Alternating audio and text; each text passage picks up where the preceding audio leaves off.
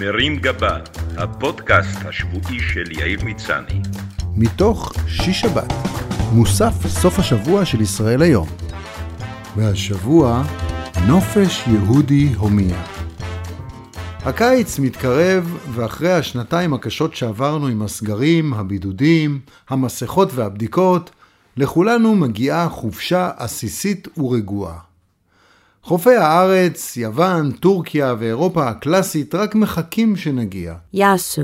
אבל כדאי להזדרז לפני שחברות התרופות ימציאו איזה מגפה, אבעבועות הקוף או קדחת ההיפופוטם, רק כדי שיוכלו למכור לנו עוד תרופות, או סתם כדי שלמנהלים שלהם יהיה פחות צפוף בחופשה הקרובה. מצד שני, נער הייתי וגם זקנתי, ולא כל החופשות הן תמיד תענוג כזה גדול. לכן, לפני שאתם מקבלים החלטה שאתם עלולים להצטער עליה, יש לבחון היטב את היתרונות והחסרונות של נושא החופשה. אזהרות מסע התיירים הישראלים לא תמיד תורמים לשיפור תדמיתנו בעולם. השבוע למשל חזינו בכמה מהם משקים את המיטה, השטיחים והספות בחדר המלון ביוון, אולי במחשבה שעד החופשה הבאה יצמחו שם שתילים של וודקה. אבל גם בלי קשר לניסיון להשקות לשוחרר רהיטים, הפופולריות שלנו בעולם מזכירה ילד לא מקובל בכיתה, ואין משהו שמזכיר את זה טוב יותר מאזהרות המסע שהמטה לביטחון לאומי, שאפשר לשנות את שמו להמטה לביאוס קיצי, מפרסם אחת ליומיים.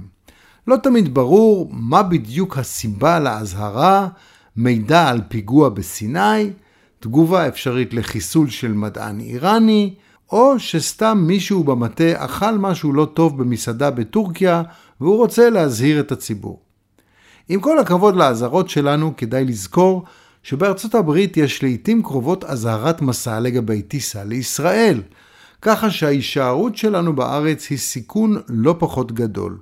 תוסיפו לזה את החמסין הישראלי, תאונות הדרכים, והסיכוי הלא רע שיפול עליך מנוף באתר בנייה, ותבינו שאולי המטה לביטחון לאומי צריך לפרסם אזהרת מסע גם לגבי כל הליכה שלנו לסופר.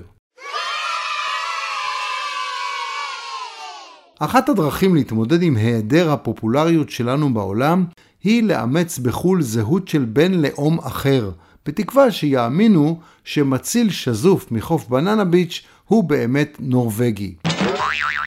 בכל מקרה כדאי לזכור שגם אם אזרחות ישראלית היא לא הלהיט הכי גדול כרגע בעולם, יש דברים גרועים יותר, וממש לא מומלץ, למשל, לנסות לאמץ כרגע אזרחות רוסית. מצד שני, אם אתה יודע לעשות מבטא משכנע, תוכל לטעון שאתה אוקראיני, ואז גם תזכה בהזמנה לישון בחינם בבית של משפחה מקומית. כדי לשכנע שאתה אכן אוקראיני, מומלץ להצטייד בדגל המדינה, רק כדאי לזכור שהוא מזכיר בצבעיו את דגלי מכבי תל אביב, כך שלצד הסימפתיה מאזרחי אירופה, אתה גם עלול לחטוף מכות מאוהדי הפועל. ילדים גם הילדים זקוקים לחופשה, אף על פי שחלקם חיים גם בבית בתנאים של הכל כלול, עם מישהו שמנקה להם את החדר. אבל בדרך כלל זה לא עובד כמו שציפית. חופשה עם הילדים זה לעמוד בתור ביורו דיסני, לשמוע אותם רבים בספסל האחורי של מכונית סחורה, ולהצטער שלא רשמת אותם לפנימייה צבאית או לבית ספר לקציני ים כבר בגיל 12. אתה רוצה להראות להם עולם, לפתוח להם את הראש לעולמות ולתרבויות חדשות, שיתאפסו על האייפל, יגלשו על הפירמידות וידמיינו את הקרבות בקולוסיאום. רק שמבחינת הילדים היעד החשוב היחיד בחופשה הוא האינסטגרם, הרשת שאליה הם מעלים צילומים מהחופשה. כך שאם אתה רוצה באמת לצאת איתם טוב, אתה צריך לקחת אותם למקומות שמצטלמים טוב ויוציאו לחברים שלהם את העיניים. גם אם הם לא מונומנטים בני שלושת אלפים שנה, אלא דוכן עם קפקייקס ורודים שנפתח לפני יומיים. בכל שאר הזמן הם גם ככה יהיו בתוך האייפד ויתלוננו שמשעמם. אני מחכה לראות מי יהיה היזם הזריז שימציא חופשות צילום לאינסטגרם שיכללו רקעים של כל מיני אטרקציות בעולם שיונחו בנתב"ג. הילדים יצטלמו כאילו הם בחו"ל, על רקע מיקי מאוס שנמצא לכאורה בדיסנילנד, אף על פי שהוא סטודנט למשחק מפתח תקווה שמשלים הכנסה, ובינתיים ההורים יוכלו לבלות שעתיים בדיוטי פרי, שאחריהן כולם יחזרו הביתה מרוצים ועם פחות אוברדרפט. קניות שופינג בחו"ל הוא כיף גדול, בעיקר אם מישהו אחר היה מממן את זה. נחמד להסתובב בשווקים ובבזארים של טורקיה ולנהל משא ומתן.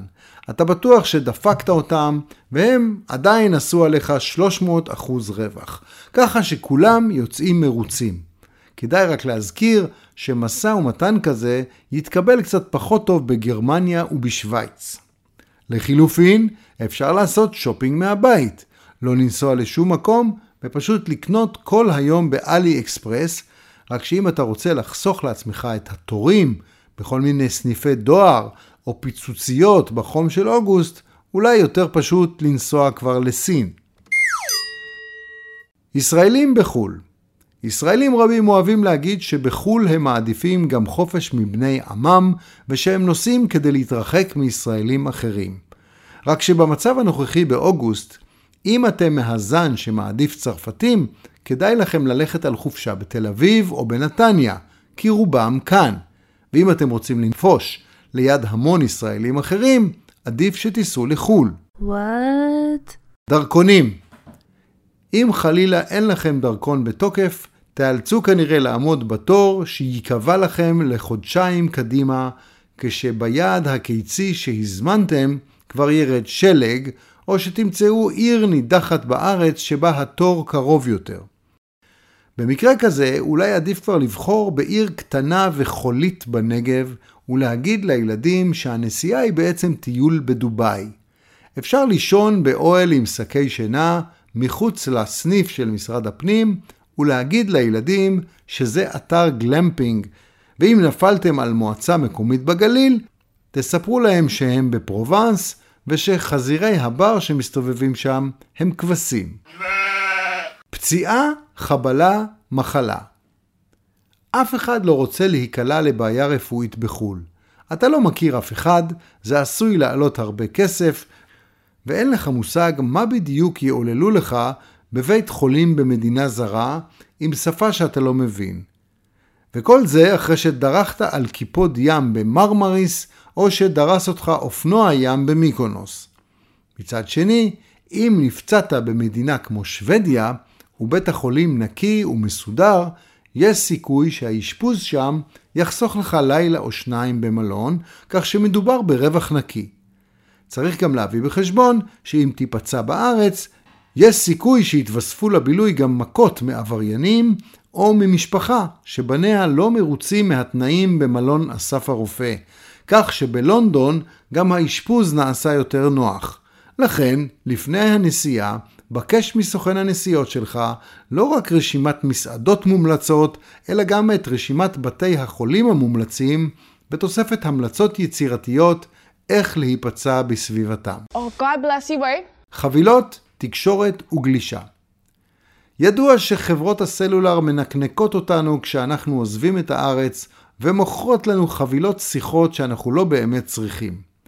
ליתר ביטחון אנחנו גם משלמים על סינון שיחות, כדי שלא יתקשרו אלינו חלילה לחו"ל, ואם נענה נשלם על פי תעריף של בוכטה שקלים לדקה.